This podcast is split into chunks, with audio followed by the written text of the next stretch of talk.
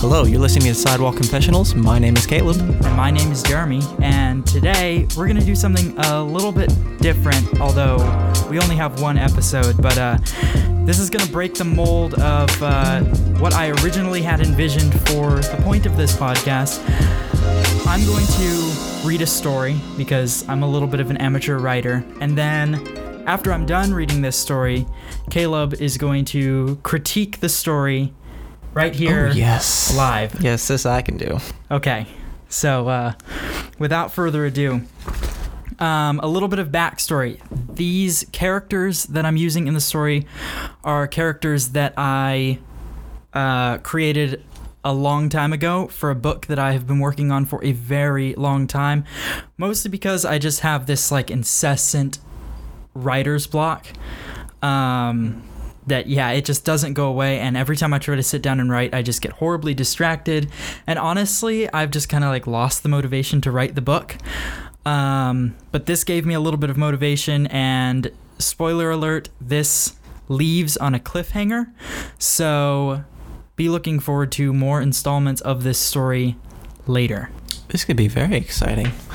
All right, folks, I'm really excited because I've never heard this story before. Um, in fact, you wrote it. What you started last night, right? i started last night Okay. and I continued writing it today, literally up until the point that we hit record, uh, and we're speaking to you right now. So I just printed this. All right, so let's begin. What's your story called? I don't have a title for the book, but this is going to be a chapter in the book. I think uh, after it needs some refinement, obviously, but this chapter is called Allies in Africa. Jake ran down the narrow back roads of this strange new city and God knows where, occasionally jumping over small objects or using his hands and feet to keep himself from slamming into the sides of buildings whilst going around sharp turns. With every yard he ran, and consequently every breath he took, he was met by a rich, pungent bouquet of smells herbs and spices, strange foods being cooked in tiny stalls under tarps, and the overall odor of the bustling city. He rounded a corner between what appeared to be two homes, putting his arms out to use leverage and momentum to swing himself through the gap, and r- nearly ran directly into a man walking in the opposite direction, whom he evaded with a sidestep and a twirl, continuing along, continuing along his hasty route. When met by a dead end in a courtyard, and hearing the shouts of the men from whom he was fleeing grow ever louder, he quickly inspected his surroundings, slightly thankful for the break in stride, however brief. He gasped for air, his lungs burning as they screamed for relief, then noticed a line of bricks going up the wall of one of the buildings that now trapped him. The bricks protruded from the wall as if the builder meant to cut them to length but forgot, as if the gods themselves had convinced him, the builder, to leave them their full length for just such an occasion. Abandoning all concerns for personal safety, for it wouldn't matter anyway if he allowed himself to be caught, he jumped onto a table and began to scale the wall, using the bricks as hand and footholds, and stopped climbing only when he could climb no higher, his path now obstructed by the eaves and gutter of the roof of the building. Still holding himself close to the wall, he craned his neck to look back down to the courtyard and cursed in frustration as the men who'd given him chase gathered below, though their number was smaller than before as some of the men's stamina couldn't carry them thus far. Ah, shit, he muttered to himself as he contemplated his next move. As he did so, a deafening bang and resounding echo raced up the walls toward him, the sound of which he knew could only be a handgun, and at the same instant, a bullet collided with the wall next to him, sending dust and debris into his face. Oh shit! he yelled without thought. He jumped back off the wall, and his hands moved up to grab the gutter above him. The metal of the edge of the gutter cut deeply into his fingers, but he knew that if he lingered, the gutter's strength would fail, and he would fall. Either that, or he'd surely be shot. He pulled himself onto the roof, using his legs to assist when his arms could no longer support his full weight. Collapsing onto the roof, which was scaldingly hot from being exposed to the midday sun, he rolled away from the ledge and laid on his back for a few short moments, not able to fully process all that had transpired mere seconds before. He got back to his feet and began to run along the rooftops until he could no longer hear the shouting of the men. He waited by a cupola, crouching on the side opposite the street on which this particular building sat, and listened for a long moment. When he was absolutely certain he couldn't hear anyone chasing after him, he found a way off the roof and began briskly walking back to he and his partner Riley's safe house, being sure to take as convoluted a path as possible. Why do you waste so much time climbing, Jake? He mocked Riley, who always questioned why he spent so much of his day in the climbing gym. You'll never need those skills in the field, he continued. Wait till he hears about this. Maybe he'll spend less time in the shop and more time in the gym with me. Also, who the fuck were those guys? All I wanted to do was get one lead. Just one.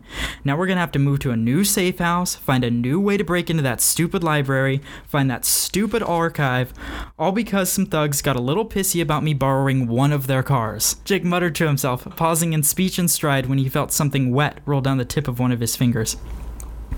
He held his hands out in front of himself, palms up, and realized that the gutter's undressed edge left short but deep incisions on the third and fourth fingers of his left hand, and similar cuts in the first and fourth fingers on his right. Ah, fuck me, Jake swore to himself as he looked at his surroundings for a rag or strip of cloth.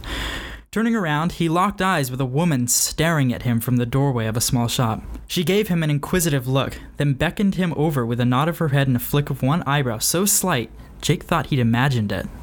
As he approached, the woman said, Most injuries can be avoided through careful consideration of one's circumstances.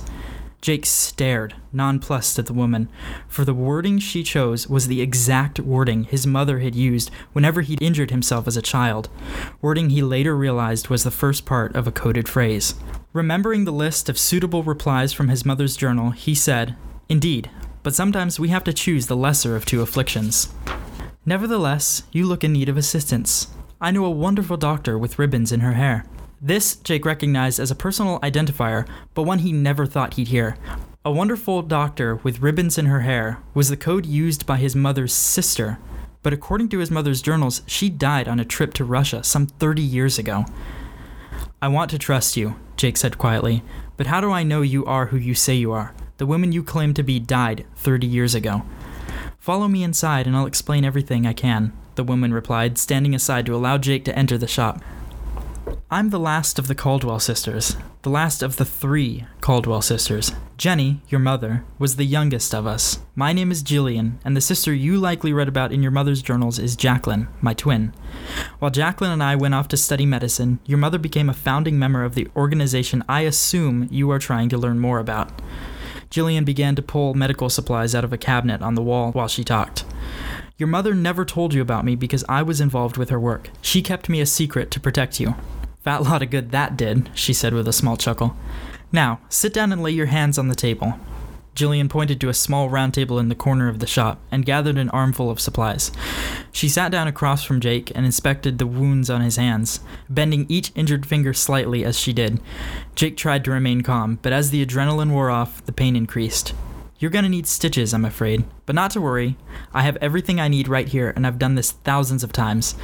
She began to prepare Jake's hands for the procedure, and as she did, Jake said, this is certainly a lot to take in, but I suppose it does account for the few gaps in the information I have so far. Do you know anything about the guys who chased me? They didn't have any identifying symbols from what I could tell. Of course, I didn't spend much time looking at them. Jake winced as Jillian injected some clear liquid into his finger, which burned for a few seconds. They were probably some local thugs. There are lots of them around here lately. They form small groups who control different parts of the city. They won't be a problem if you keep your head down. Jake was silent for the remainder of the time it took Jillian to suture his hands, contemplating all that he'd just learned. What the woman told him lined up with the intel that brought he and Riley to the city in the first place, but running into the exact person he needed to see at the exact moment he needed to see her seemed too perfect. I'm gonna have to go over this with Riley, he thought. Oh shit, Riley! he exclaimed as he realized his comms had been off for the entirety of the adventure earlier that day. I have to check in with Riley. He's gonna think I'm dead. He pulled a small earpiece out of his pocket and put it into his ear. Riley? Riley, do you copy? He could hear nothing but static from the earpiece. Riles? What the hell happened? God damn it, Jake. I was about to call so much backup we could have seized control of the fucking Kremlin. Are you okay? Have you been made? I'm alright. The mission isn't compromised, but you need to get out of that safe house ASAP. I'm sending you my location. Don't come directly here, and don't go too far to the east of the city. I'll explain everything when you get here. We may have allies in Africa after all. Oh, very nice. The ending was actually my favorite, Allies in Africa, after all. I love title references. well, I actually don't have a lot of uh, negative criticism about this. Um, of course, I don't think it would do as a first chapter because No, it just no. comes out of nowhere. Yeah, no, it's, a way too much to absorb. Yeah. Um, but This is after you've been introduced to the characters Mm-hmm. and you kind of figure out why they're in Africa in the first place. I quite like the. You're very descriptive with the scenery. You painted the picture in my mind. I really got the feel for this kind of like the the, the area and this classic sort of adventure romp style. This is this is familiar. I like this. Um, um, often, a problem that I find with amateur writers is uh, they repeat themselves too much. Yeah, you didn't repeat yourself, so I felt like I repeated myself constantly. Oh well, actually, in, in reading the story, you, you really need to work on confidence with your voice so that you can just keep barreling through. Oh, yeah. But Yeah, as yeah. far as the writing of the story, it wasn't very redundant. So I've been. This is something that I read. Uh, I can't remember. He's a writer. I can't remember who who who the who originally said this, but I read something a little while ago. It was just a short post on Twitter, but it basically was advice to young writers: mm-hmm. do exercises every once in a while. Do an exercise. Give yourself a really really short prompt. Write maybe three paragraphs, and try not to repeat a single explanatory word mm-hmm. once. Just if you need if you need to describe something in the same way, find a synonym. Don't use the same word over and over again. I've been using I've been doing that for a little while and it actually really helps. yeah, I can see I can see the improvement, um, and I'm I like this. I'm looking forward to seeing where this going and I where this is going, and I don't actually think you need to change it. I don't. Um, maybe in the maybe in the wider context of the story, it might need to be changed for the pacing purposes. But as it's as it is, I think this is a fantastic start. I like the pace of the first part Mhm. of this chapter. The scene where he's running from these guys, from these just random thugs. Well, you kept the energy up of it very well. but I mean, I'll admit, Jillian, she came out of nowhere, but that's the same for our character. Our main Yeah. character feels the same way. He's kind of like, okay, so everything's moving so fast. I haven't written the book, and I don't know how long it's going to be until I write the book. So I will give you a little bit of context for this because it does come out of nowhere, and I think it, it just improves on the story. So listen to what I'm about to say, and then go back to the beginning, and then listen to the story again. I think that would. I think that might help put this into context a little bit. So, Riley and Jake um, I'm not going to tell you much of Jake's backstory because that's basically the point of this entire book. But Riley and Jake have a few leads on um, basically like a mystery that they're trying to solve. They have a few leads so far, and everything that they have is pointing them in the direction of this little town with a name that no one can pronounce in Africa. And it also happens to be, although Jake doesn't know this because Jake uh, is only finding out about the existence of this third sister in this chapter. He doesn't know this yet, but this exact town, uh, and specifically the shop that Jillian is in, used to be a safe house from the organization that his mother helped found. So he doesn't know that she's there, but because he's been using a lot of his mother's old journals as research, it pointed him in this direction.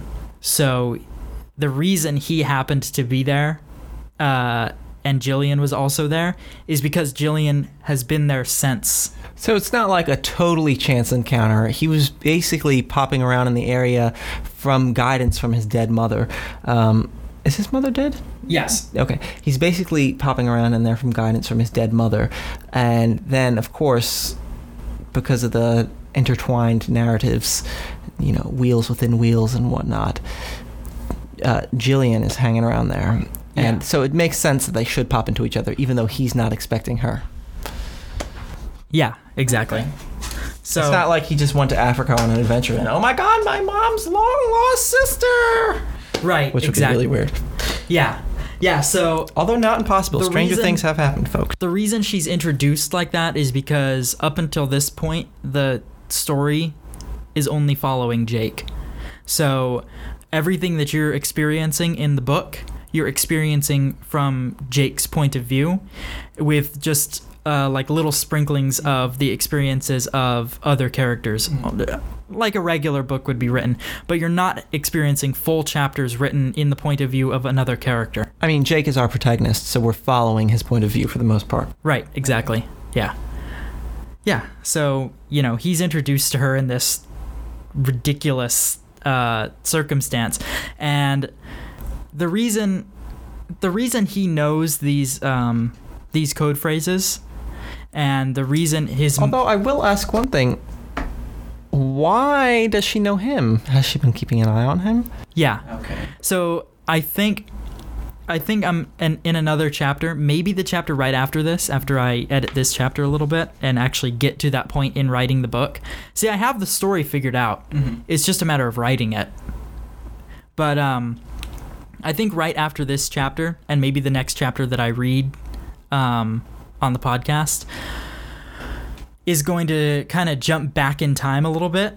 Well, a lot of bit actually, and kind of give you just some backstory on Jillian because she is the last living uh, Caldwell. Caldwell. Right. She's the last living uh, descendant of Jake's family other than Jake. So she's basically she's basically been keeping an eye on Jake, but she's also been keeping her distance because she knows that the remnants of the organization that she and her sister, Jake's mother, were involved in would be extremely dangerous if Jake if ever Jake was in trouble or something like that. Um, and the only reason that she approached him in this is because she could see that he was clearly in need of attention. And at this point, he obviously couldn't go to a hospital mm-hmm. if there even was one in this town. So she's been keeping an eye on him, and this was the most opportune time to introduce herself because he needed her. Yeah, exactly.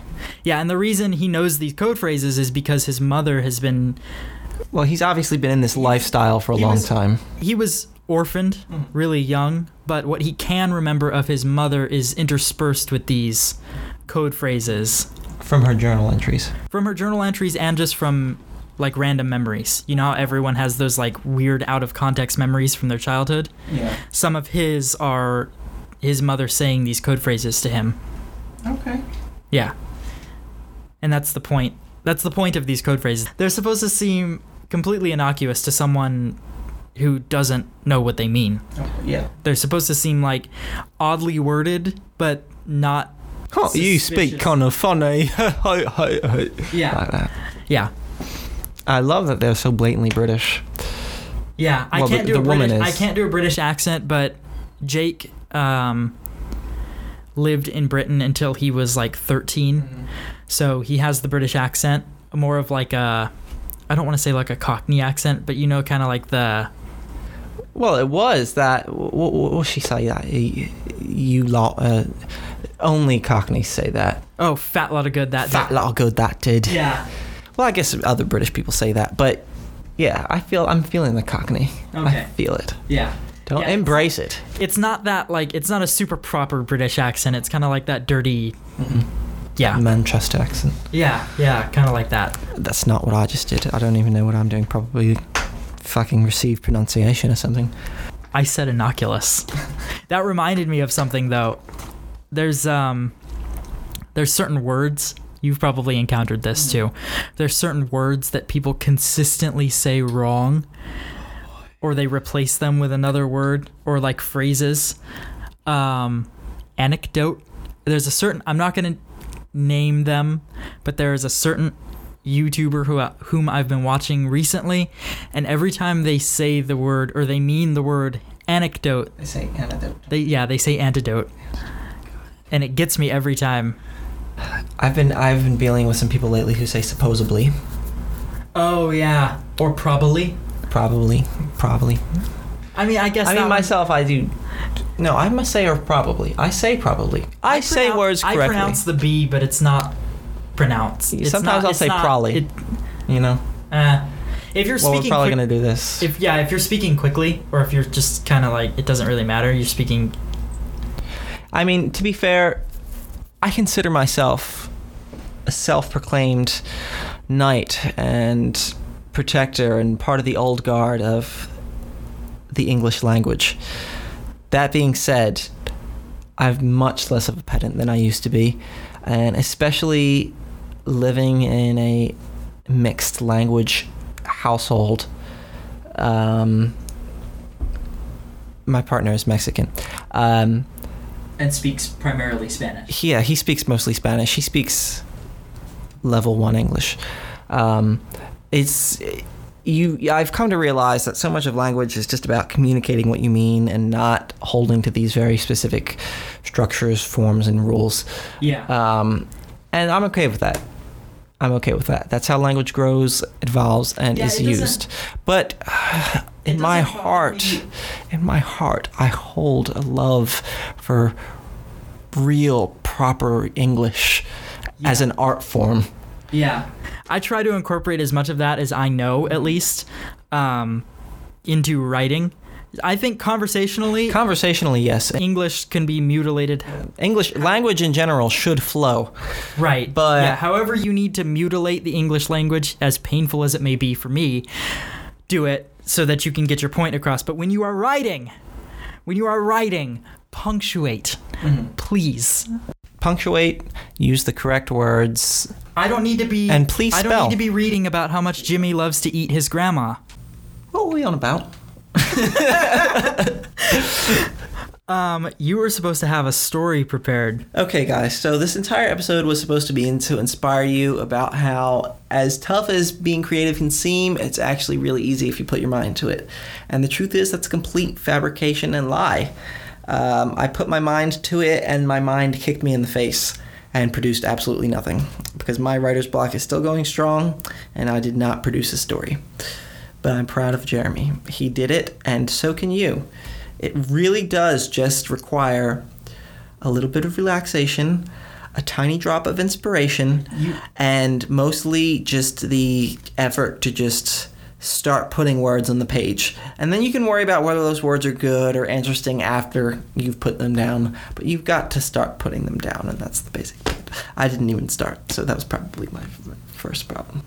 I need to also point out though that you have to if you're going to write you have to kind of commit to it.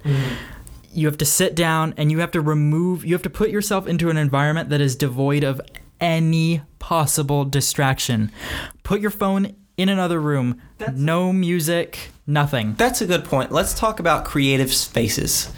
Um, you know, we use this word creative, creativity a lot, but what does it mean?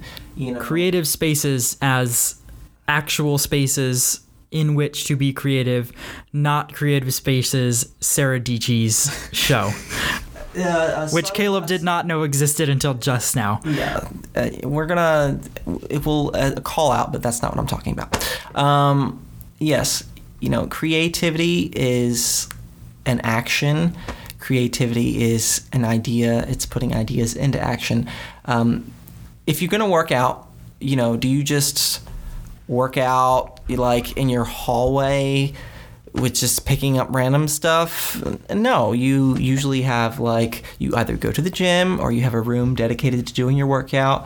Of course, there's different kinds of workouts. I mean, some people do parkour and stuff. That's not what I'm talking about. But anytime you're doing a certain activity, usually we have dedicated spaces for those activities. You cook in the kitchen. You sleep everywhere because you're depressed. Um, Wow. you know, you sleep in your bedroom, you cook in the kitchen, you eat at the table. When you do these things, when you have structured, ritualized spaces, it helps you complete your actions uh, in what we can call the flow state. This is where everything happens naturally and it just falls into place because humans are really good at a couple things. One of those things is seeing patterns in absolute chaos. We are pattern making machines. And sort of contingent to that, I don't know if that is the right word, but sort of going along with that, um, habit. Humans are creatures of habit. So when you create sort of I guess I'll talk about it as like a ritual space. Rituals are important, people. When you create a space specifically dedicated towards a certain kind of activity and you perform only that activity in it, subconsciously your brain will start wiring itself to perform that activity when the certain conditions have been triggered, such as being in a particular room that's set up in a certain way and not having these other distractions like you know your music your tv your smartphone anything which is going to distract you from what you're going to be doing but if you can just get yourself once and it's and it's good to have your to have a dedicated room too because literally walking into a new room your brain resets itself every time you walk into a new room Right. So if you have a studio or a creative space, it doesn't really matter if you're writing or whatever kind of creativity you're doing, create a dedicated space for it. It will help you. Oh my God, I'm not even listening to my own advice. I don't have a dedicated creative space. Maybe that's why I'm failing in my creativity. You need a writing room. I need a writing room. I actually I I'm bad at this too cuz I don't have a dedicated space to write in, but my computer is set up in the studio that we're in right now. Um and I turn everything non-essential off. I turn off the studio lights. I make sure my camera is not in the room so that I will not mess with it. I make sure my phone is in another room. I get myself uh, a, a cup of tea or a glass of wine or something to kind of relax me. And I don't put on any music and I just sit with the document on open on my computer and I just start typing. Because even if what I'm typing is absolute word salad, eventually I will start forming a plot and I'll start putting down, uh, I'll start putting together sentences that actually make sense.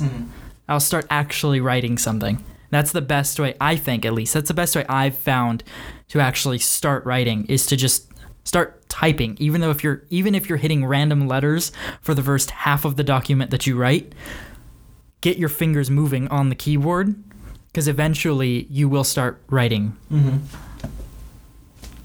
It's true. I mean, that's all writing is just placing one word after another in no particular order. Most of the meaning is applied by the reader, not by you, so keep that in mind. That's also yeah, Yeah. that's also true. You're really only doing, when you create, The inflection. So when I read this, the inflection that I'm giving to uh, both the the sections of dialogue and the sections, basically the whole thing. Anytime I'm giving inflection to anything that I'm reading, I'm giving it that inflection because I'm the one reading it and I wrote it. I know how I want it to sound. But when you read it, it's going to be different. yeah, what our stories mean to us and what our stories mean to other people is a complete mystery. I mean, this is what the fundamental human problem knowing the other. How much can you really know and understand outside of yourself and your own perceptions? Well, that can be a scary thought, but at the same time, it can be a really comforting thought. If you think your story is shit, don't worry about it. Just get to a point where you're comfortable with it. It doesn't have to be perfect, and then put it out in the world. Put it out in the world and let other people experience it. Don't hoard it to yourself because it's not up to your standards of perfection. It's, it might be amazing to somebody else, okay?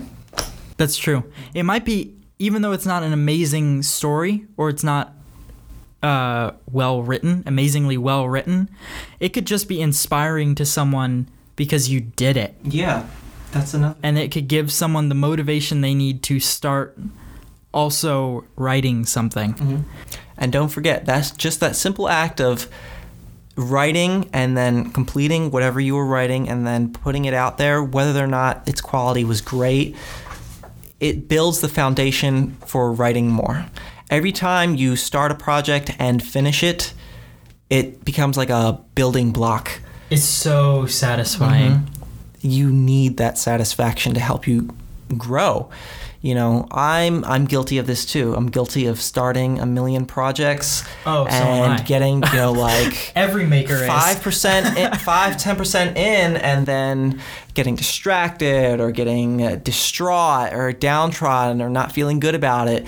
And you know, without that commitment to the project, I, you know, I've got all these loose ends, and when you have these loose ends, they take up space in your mind maybe in the back of your mind they kind of take they draw from your well of creative energy because they're calling to be finished Right. You're always thinking about them. You're like, I really shouldn't start another project or dedicate myself to another project because I Yeah. have 10 other projects that I haven't finished. it's a drain. So I know the need to create, if not perfection, something excellent. Because we've come we've come to a point in our society where most people know, well, it doesn't have to be perfect. But that's not true because most people still strive to make it as close to I perfect as possible. The thing is, and I mean, mm-hmm. this is the way it's always been and the way it's always going to be, but only the the really excellent creators are the ones who are going to get really popular. Mm-hmm. The really excellent creators are going to be the only creators who are giving amateur creators uh, meaningful amounts of inspiration. Mm-hmm. But what I'm seeing, what I've been seeing uh, over the past, I can't even give you a number of years, but it's it's a while, and it's it's legitimately inspiring. Is people like um, great, excellent makers, excellent writers, uh, people like Adam Savage, who who is a kind of a role a role model to me in terms of uh, like being a maker. People like him going out and like giving talks and everything like that. People who are extremely successful off of nothing but their own creativity and some money from Discovery. Inspiring makers to just start making. Get some cardboard. Get if writing isn't your thing, and you want to start making uh, models from your favorite TV show, get yourself some cardboard and a roll of duct tape and a pack of colored sharpies. You'd be amazed what you can do with corrugated cardboard and duct tape. Yeah. Just start. It, even if it's just for fun, just do it for fun. If you can find that that, in, if you can just be enjoying yourself, it's a start. You know, and it's a good thing.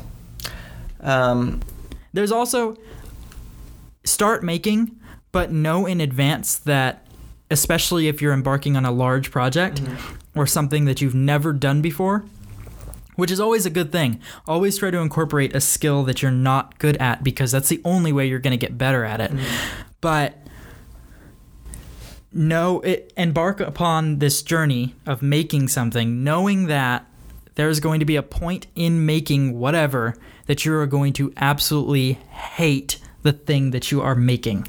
Every project, especially if I'm making something uh, physical, like if I'm woodworking or if I'm welding or something like that, there is a point at which I hate the thing that I'm making because it's just taking more time than I thought it would, and I'm not as good at the techniques as I'm using as I thought I was or that I want to be. But I know that the only way for me to get better is to continue working. So when the thing that you're making starts pissing you off uh, and you start losing the motivation to make the thing, stop. Take a break, but come back to it. Don't go start something else. just get going at it, people. It doesn't have to be perfect. Every time you successfully complete a project, that'll give you a little bit boost. You'll grow a little bit. Next time you'll be stronger. Next time you'll be better. Learn from your processes.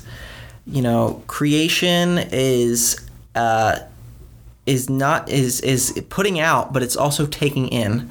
Everything that you create, you should be giving something to the world. But as you're creating it, you're taking something from the world. You're learning something from the world too, and that helps you create more and better the next time. But there can't be a next time if you don't finish the first time. So not everybody's going to be born with like a prodigious talent. You know, prodigies are the 0.1% of the world, okay? Um, You're never don't when you when you just start doing something. I just started. Um, I just started really committing myself to bouldering, which, if you don't know, it's bouldering is climbing. It's rock climbing, but you're not climbing more than like 15 feet off the ground, so you don't use a rope. And you when you're when you top out on the route, either you climb back down like the back of it if you're out climbing somewhere, or if you're in a gym, you just literally let go and let yourself fall back down the mat, which is terrifying when you first start but it's actually really fun once you get used to it. Um, but I just start really com- started committing myself to getting good at bouldering, um, and seeing other people in the gym knock out routes that I couldn't even possibly hope to even begin, even start, is kind of. I mean, it kind of what's the word I'm looking for? It's kind of It's kind of like it's kind of a downer. yeah. It's like, well, I'm never going to be that good. You know, that guy's over there climbing this V10, which is an insanely difficult route, by the way. He's crushing this V10, and I'm over here at a V2, sweating like I'm I'm in pain. Halfway up this V2, and this guy just topped out of this V10. Like, what the fuck? Mm. But you just have to start. Really, a good thing to do is stop comparing yourself to others and start comparing yourself to you, because that should be your real marker of progress. Compare your yourself to last week. Yeah, last week. Compare yourself to last week, to last month, to last year. Who were you then? Who are you now? If you're not seeing a difference, well, you need to work harder. You know, but a lot of times, you know, when you start doing these little projects, even if you don't feel perfect, and you look back and you see the changes in yourself, then you really feel the results. And you're like, oh my God, I'm getting better. And if you continue with that, one day, it could be next month, it could be in a few years, you're going to look back and, you know, on that day, you're going to be really good at whatever it is that you're doing. And you're going to look back and you're going to be like, oh my God, here I am. I made it. Like this is something I would have would have been completely out of my depth, you know, a while back. But all of a sudden, here I am, and I'm doing it, and it's done. That's going to be an amazing feeling. So you know, compare yourself to you. You I know, can- this is not about anybody else.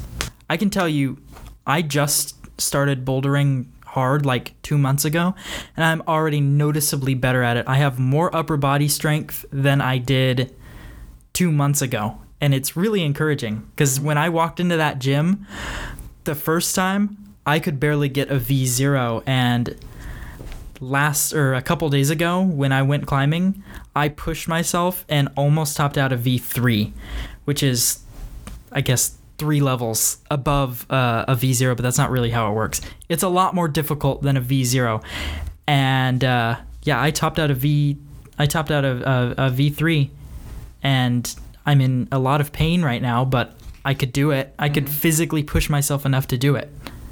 So, you know, I wouldn't have been able to do that even a week before. So, by comparing myself now to how I was a week, two weeks, like Caleb said, uh, you know, a couple weeks, maybe a month ago, I can see that I'm improving. And I know that if I keep pushing myself a little bit every time I go back to the gym, every time I start writing, every time I start welding, I'm going to get a, just a little bit better every single time. The people who make that kind of stuff look easy have been doing it for years. Mm-hmm. There's no one on this planet who can just pick up. Well, there are very, very few people on this planet who can just start doing something and immediately be great at it. If you start writing and write a sentence, you will be better at writing than you were before you wrote that mm-hmm. sentence. So it doesn't even have to be a big thing. If you start making something, if you cut one piece of cardboard, you'll be better at cutting cardboard than you were before. Mm-hmm.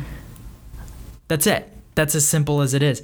And it only gets more complicated when you want it to get more complicated. If you a lot of here's a thing that I'm kind of good at now, but I really really want to get better at is cooking. A lot of people don't get into cooking because they think it's super super complicated because they're looking at these super super complicated recipes.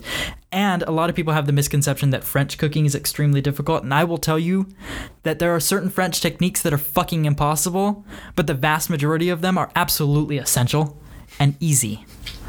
Um, but people people look at cooking like it's a super complicated thing but they don't know how to cook anything. So obviously it's going to look like this super complicated thing. It's like how do i make a 10 course dinner? I've never even cooked an egg in my life. Well start with the egg. Make an egg. Boil an egg. Scramble an egg. Poach an egg. Make hollandaise sauce. Make a custard. And then you can make a creme brulee. Mm-hmm. it's it's just you build you build upon the skills that you've already learned. And it will only get more complex if you want it to. If you never want to try something as complex as a custard or a creme brulee, then don't make a custard or a creme brulee. get really good at making omelets. Yeah, you're the one controlling the direction of where you're going. Remember that. Um, I've I've suffered a lot with this in my life. Is where I felt out of control or like I'm not the one in control. I can't do it. I can't. I can't. I can't. But what you have to realize is that while you can't control the world outside of you, you are the absolute arbiter of what you are doing. So you can control how you react, or you are, rather, you are controlling how you react, how you perceive, uh, what you will, what you're doing.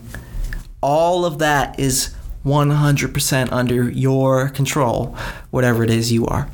Um, you know, deep philosophical questions aside, you're you, and you are the only one in control of you. Sorry, paranoid schizophrenics. Thought insertion isn't real. Oh my god. Thought insertion is just you fucking with yourself again. So, anyway, that's all for today, folks. Um, stay strong, stay creative. Uh, Just create. Just yeah, create. out, create. just make something. Make Yeah. anything. Yeah, actually, I'm going to add an addendum to that because I believe that you're creating every moment of the day. So, create what you want to create. create what you want to see. okay? Do that. Uh, start becoming those things that you want to see. Yes. Uh, start making those things that you want to see. Because you're already making things, you're already creative. It's just what you're creating. And it's all pattern, consistency, habit. So create that habit and then get it going. It'll make its own momentum. Once you've got enough momentum, it'll keep itself going. Yeah. I've been eating for years. All right. I think that's it. Um, we don't really have an outro. We don't. We need to come up with an outro. Well, Goodbye, goodbye, goodbye. That wasn't Metro PCS. okay. Um, so yeah, be creative. Um, that's it, really.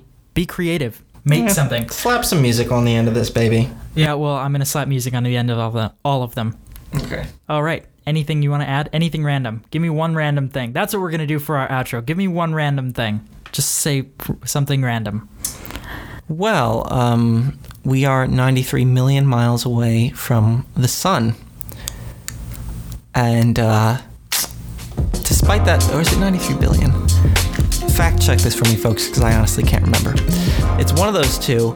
And despite that, that bitch can still give you skin cancer. So put on suntan lotion, okay, guys? Take care of your skin. Ah. This is called a podcast. This is like TV, except nobody's watching.